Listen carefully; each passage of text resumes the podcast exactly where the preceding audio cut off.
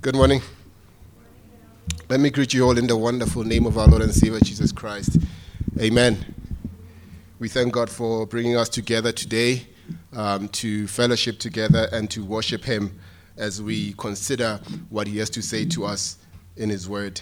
Let me start by um, thanking you all for your uh, faithfulness and your, your uh, participation in yesterday's event, um, the, the Mary seminar, and I, I, I, am sure that it was uh, um, helpful to, to you all.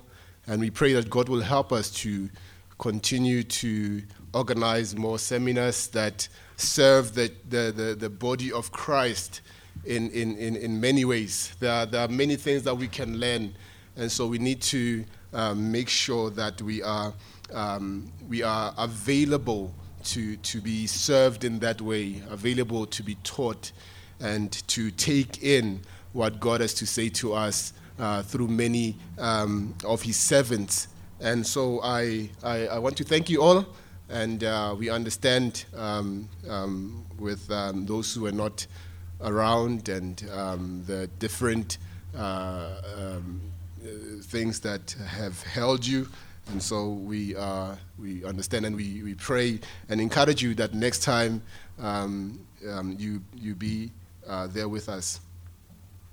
Um, we are starting a, a series today um, on, we, we're calling it Unveiling Jesus. So it's, it's, we're going through the uh, I, am, uh, I am sayings of Jesus Christ from John chapter 6 to John chapter 15. So today I just want to give you more of an, um, over, of an overview of what we are going to, to be doing. So uh, just open the Gospel according to John. We are going to look at John chapter 6 until John chapter 15, just to overview through it and, and, and look at um, these I am sayings and, and, and, and how they, they, they, they relate to us and how we can be benefiting from them as we go through it for the next several weeks that are coming. John chapter 6. We're not going to read um, all the verses, we're just going to uh, pick and choose some of the verses that um, are going to give us more clarity and light into the series. So let me uh, open up in prayer and then we'll continue um, with today's sermon. Let us close our eyes and pray. Our Heavenly Father, Lord, we thank you for bringing us together this morning. We pray that even as we approach your word, oh God, give us hearts that um, look to you with reverence hearts are seek to be taught by you, O God. Pray that you open our minds um, to understand what you say to us in your word. Open our hearts to, to love you and to receive your truth, O Lord, and conform our will to your will, O Lord. Lead us in your directions, even as we dive into your word this morning. For the sake of your name and your kingdom, we pray all this. Amen. Now, when you think about it, Jesus Christ is the most spoken about person in the entire history of the world. Though this is the case, his identity is often misrepresented. And this has always been the case since the day he walked the earth. Think about it. The Pharisees saw him as an impostor who sought to lead the Jewish nation away from their true religion. And there were also conflicting views among the Jews um, as well. Some believed when they saw Jesus Christ and heard um, him preach and saw him do the, the deeds that he was doing, they believed that he was a good man. And while others, on the other hand, thought that he was leading people astray, they, they saw him as an evil man when you read John chapter 7. In Matthew chapter 16, verse 13, when Jesus Christ was in Caesarea Philippi, he, he turned to his disciples as, as they were walking with him, and he asked them the most important question I think we should also be faced with. He says, Who do people say that the Son of Man is? When they answered him, they answered him according to the popular opinions that were held among the people in Caesarea Philippi. The, the various rumors, when, when people spoke about Jesus, these were the rumors that they held about his identity. Some were saying that he's John the Baptist. Some were saying he's Elijah. Others, Jeremiah or, or one of the prophets. Those were the opinions that people held. But Jesus turned the question personally to them and said, But who do you say the Son of Man, who do you say that I am? Peter, led by the Spirit of the Father, answered him, saying, You are the Christ, the Son of the living God. You are the Christ, the Son of the living God. And I believe that the question, that question of the identity of Christ, is the most important question that we can ever be faced with. We, we, we can be wrong about and ignorant about so many things in the world. But this is not one of the things we can afford to be wrong and ignorant about. This is not an area open to speculation. It's, it's not a, an area open to creative imagination. And I submit to you this morning that the only way we can truly know who Jesus is, we can truly know the identity of Jesus, if is as if He Himself takes the initiative to disclose Himself to us. That is the only way we can know Him. And in the Gospel of uh, in the Gospel according to John, from chapter six to chapter fifteen, Jesus tells us who he is in a set of statement, uh, statements uh, referred to as I am sayings. But these statements, by, by, by these statements, Jesus invites us to a true knowledge of who he is. To use the title of the sermon series, the I am sayings unveil who Jesus is to us. You see, the question we, we must ask ourselves when we when we consider these I am sayings is what is the significance of these I am sayings? What is the importance of them? Why should we spend time trying to, to, to dig into them, trying to figure out what God is saying to us? And to that, there are two answers. And I believe maybe there, there are even more, but I just want to give you two answers. First of all, the I am sayings reveal the identity of Jesus Christ. And secondly, the, the I am sayings, they speak of the mission of, of Jesus Christ. Let us look at the first one. The I am sayings reveal the identity of Christ. You see, these sayings that Jesus speaks of, they function as a revelation of the identity of Jesus Christ. The Apostle John records an instance in John chapter 8. Let us go there. John chapter 8. And this is where Jesus is talking to the Jews who were questioning him about his identity. And as they are questioning him, um, Jesus, uh, they, they, they, they, they question as to where he comes from and who he is. And, and, and, and, and Jesus talks about Abraham. And, and they say, you are, you are not greater than, than our father Abraham. And as he continues, um, he, says to, he says in verse, verse 56 Your father Abraham rejoiced that he would see my day. He saw it and was glad. Think about that, what Jesus is saying. And, and when they respond to Jesus, they say, You are not even 50 years old that you would speak like that. I mean, Abraham in, in that time um, died about 3,000 years ago or more. And Jesus Christ says, Abraham rejoiced that he would see my day. He saw it and was glad. So they, they, they, they, they are now confused as to um, what is he saying. And so um, Jesus in chapter 8, verse 58, in this conversations, in, in this conversation that he's having with them, he mentioned his eternal existence by explaining that he existed before Abraham. Listen to what he says in verse 58. He says, it says, Jesus said to them, Truly, truly, I say to you, before Abraham was, I am. It is, interesting, it is interesting to note that Jesus uses the present tense, I am, rather than I was. The question is, why is that important to note? Why is he using that term, I am, rather than using the, the past tense, I was. Let me just uh, uh, uh, digress a bit and, and, and, and, and even tell you about the, the, the grammar that Jesus is using here.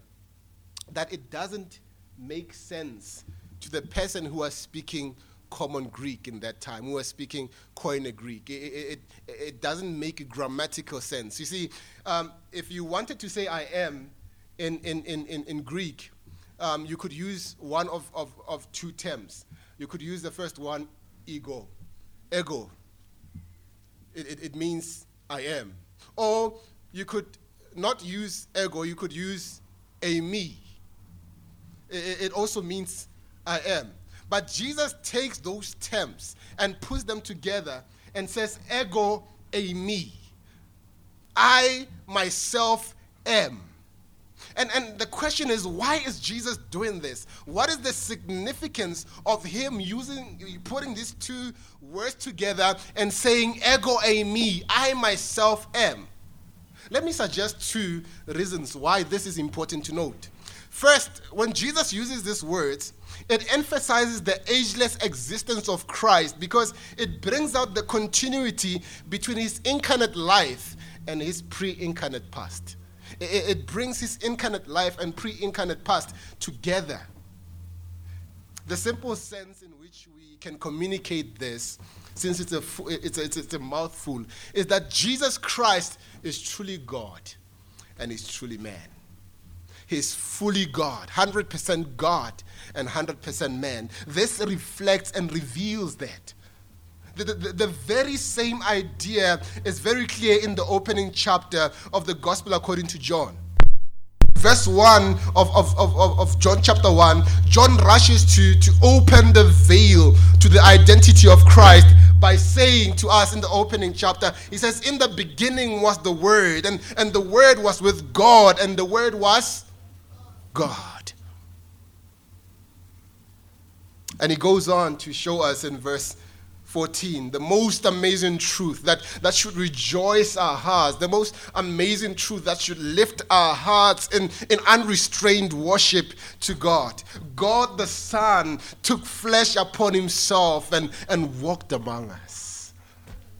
He walked among us. It says, and uh, verse 14, and the Word became flesh and, and dwelt among us, and we beheld his glory, glory as of the only begotten of the Father, full of grace and truth. Let's, let's, let's put a pin on that one. We'll, we'll come back to it shortly. Let's just put a pin on that. Let's leave it like that. Secondly, the, the, the reason why Jesus uses the present tense I am rather than I was is that it relates him to the God in Exodus chapter 3, verse 14, who appeared to Moses in the flame of fire in the midst of a burning bush. Remember the, the, the narrative or the story in Genesis chapter 3 when God appears to Moses um, in the flaming in, in, in the flame out of uh, uh, uh, uh the burning bush. Uh, um, he, he commissions Moses to go to Egypt to, to, to tell Pharaoh to let his people go, the, the people of Israel, that God wants his people to worship him in the desert. So let my people go. As Moses is listening to God, as, as Moses is listening to this commission um, that God is, is, is, is, is giving him he says to God, What shall I say when they ask who you are? What, what shall I say? Who shall I say has sent me to them? And God answers in Exodus chapter 3, verse 14, in these words. Listen to what God says. He says, I am who I am. And he said, This, say this to the people of Israel I am has sent you. I am has sent you. So, so, so when Jesus Christ uses these words in, in, in John chapter 8, verse 58, he invariably is identifying himself as Yahweh.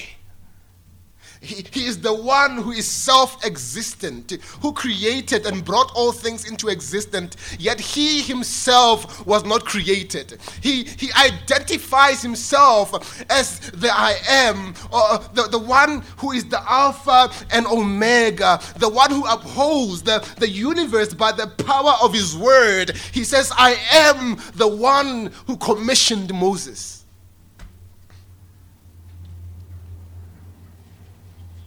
And the Jews understood what he was saying. They understood very well when, when, when he said, I am. They didn't just say, You need to fix your grammar, Jesus. They didn't say that. Their theology kicked in. They knew what he was saying.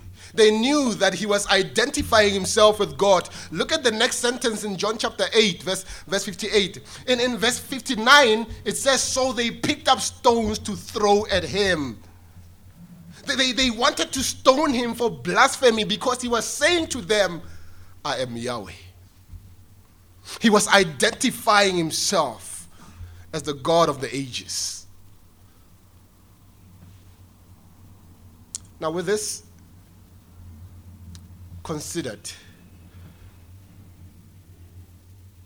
the, the, the, the question we should ask is what is the significance of knowing the identity of Jesus Christ. What is the importance of knowing this I am? This very God of very God, as, as the Nicene Creed tells us. What is the significance of, of knowing Him, of knowing His identity? One word. There probably is a lot of answers that we can give, but I just want to give one word hope. Hope. Just like the hope that filled the hearts of the Israelites who were slaves in Egypt, bound and chained by the, by the chains of Pharaoh. And, and, and when they learned that God had sent Moses to set them free from their slavery, their hearts were filled with hope. So we have hope but greater hope. The Bible testifies that all have sinned and, and fall short of the glory of God. Romans chapter 3, verse 23. And again, Jesus says in, in, in, in John chapter 8, verse 34, that everyone who's, who commits a sin is a slave to sin. And the fact is that we cannot do anything to save ourselves. So, so, so, so when the Bible says, and the word became flesh and dwelt among us. When we hear that testimony from the scriptures, we, should rejoice and uh, uh, uh, that we should rejoice and give thanks to God that He took the initiative when we could not do anything for ourselves. He came down from heaven. He humbled himself. He took flesh upon himself, as the writer of Hebrews tells us in, in, in, chapter 2, verse 14. L- listen to these words. He says, since therefore the children share in eh, since therefore the children share in flesh and blood, he himself likewise partook of the same things, that through death he might destroy the one who has the power of death, that is the devil, and deliver all those who through fear of death were subject to a lifelong slavery. We hear that. We were subject to a lifelong slavery. So when we hear those words, that the word became flesh and dwelt among us, our hearts should be filled with hope that God has done something. Unlike sending Moses to Egypt and now he came in him by himself, he took flesh to come and rescue his own, to deliver us from slavery. So the I am sayings reveal, first of all, the identity of Jesus Christ. And secondly, the I am sayings speak of the mission of Jesus. They, they speak of the mission of Jesus Christ. From John, John chapter 6 to John chapter 15, we encounter seven I am sayings. And, and these sayings function not only to reveal the identity of Jesus, but also his mission. You see, the mission of Jesus has been obvious from the beginning. In his birth, an angel announced to, to, to Joseph when he was planning to divorce Mary because he thought she had committed adultery, but she was impregnated by the Holy Spirit. The angel appears to him and he assures him that he should continue to marry Mary.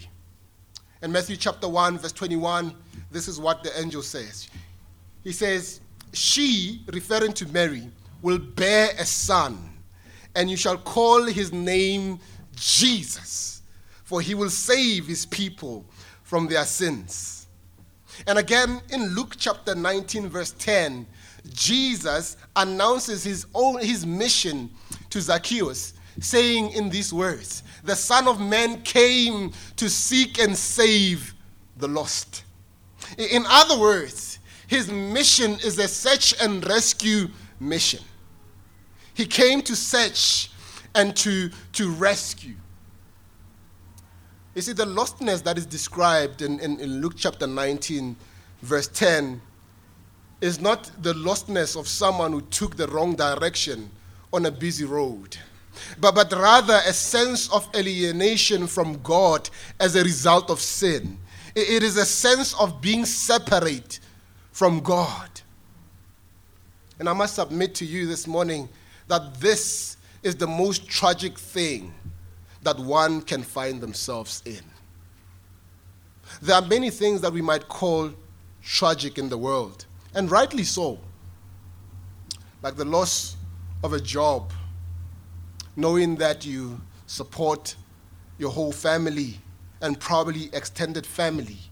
And at the end of the day, you find yourself sitting ac- across the table um, to your boss and he gives you a dismissal letter.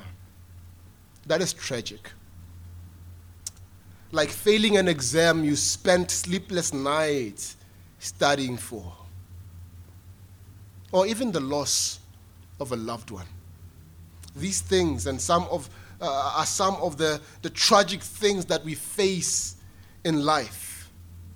But I submit to you this morning that there is nothing as tragic as being alienated from God.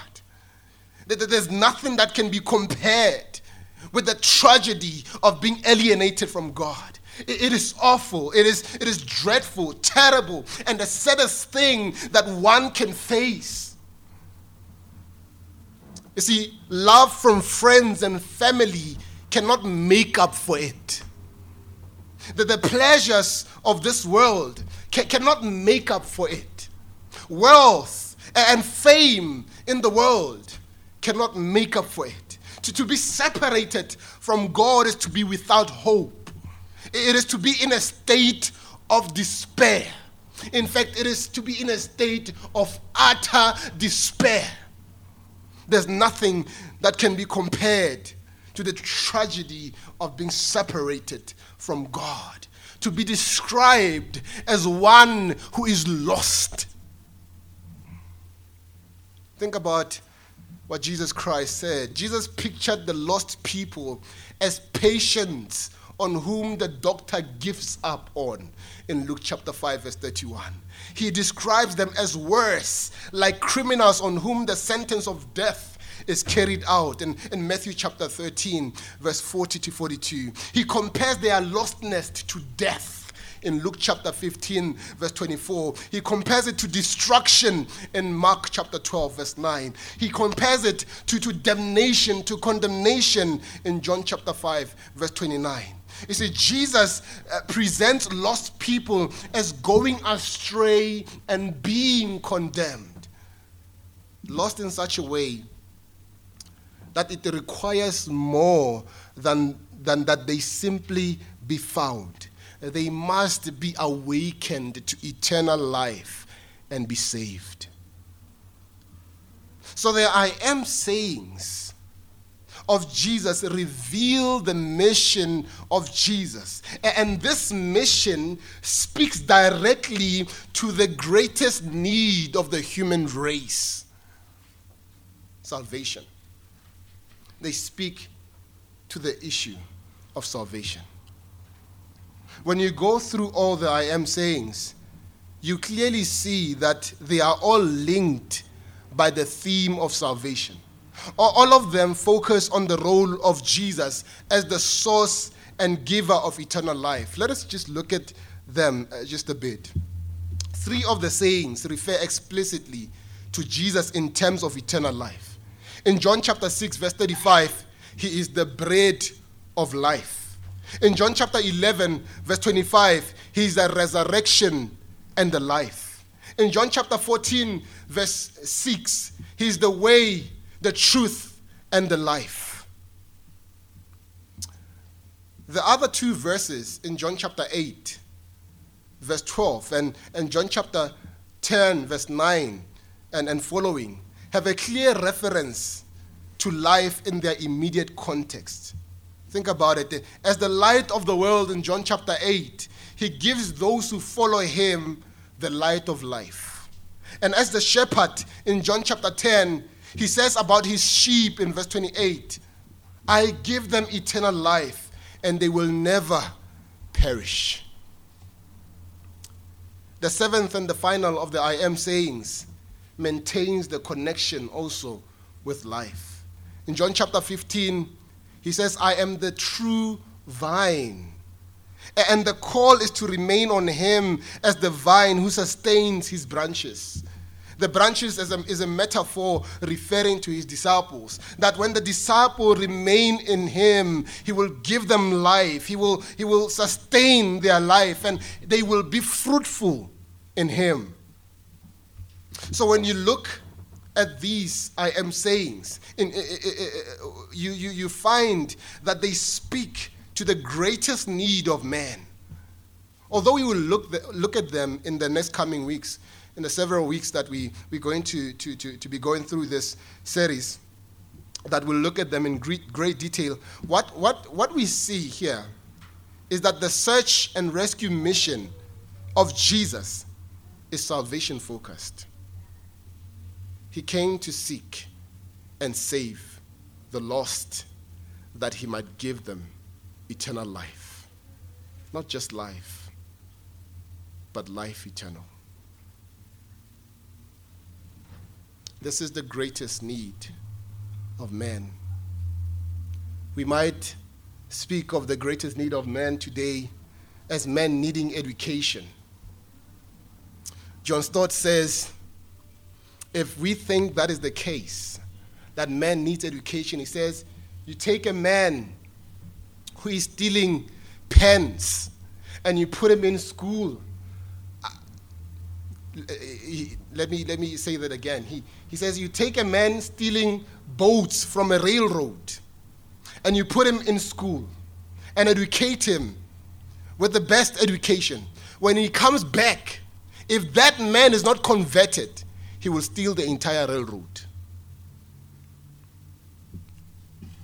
We think that the, the, the greatest man, the greatest need of man is politics. Is a great politician. But we see politician after politician has something that disappoints the masses.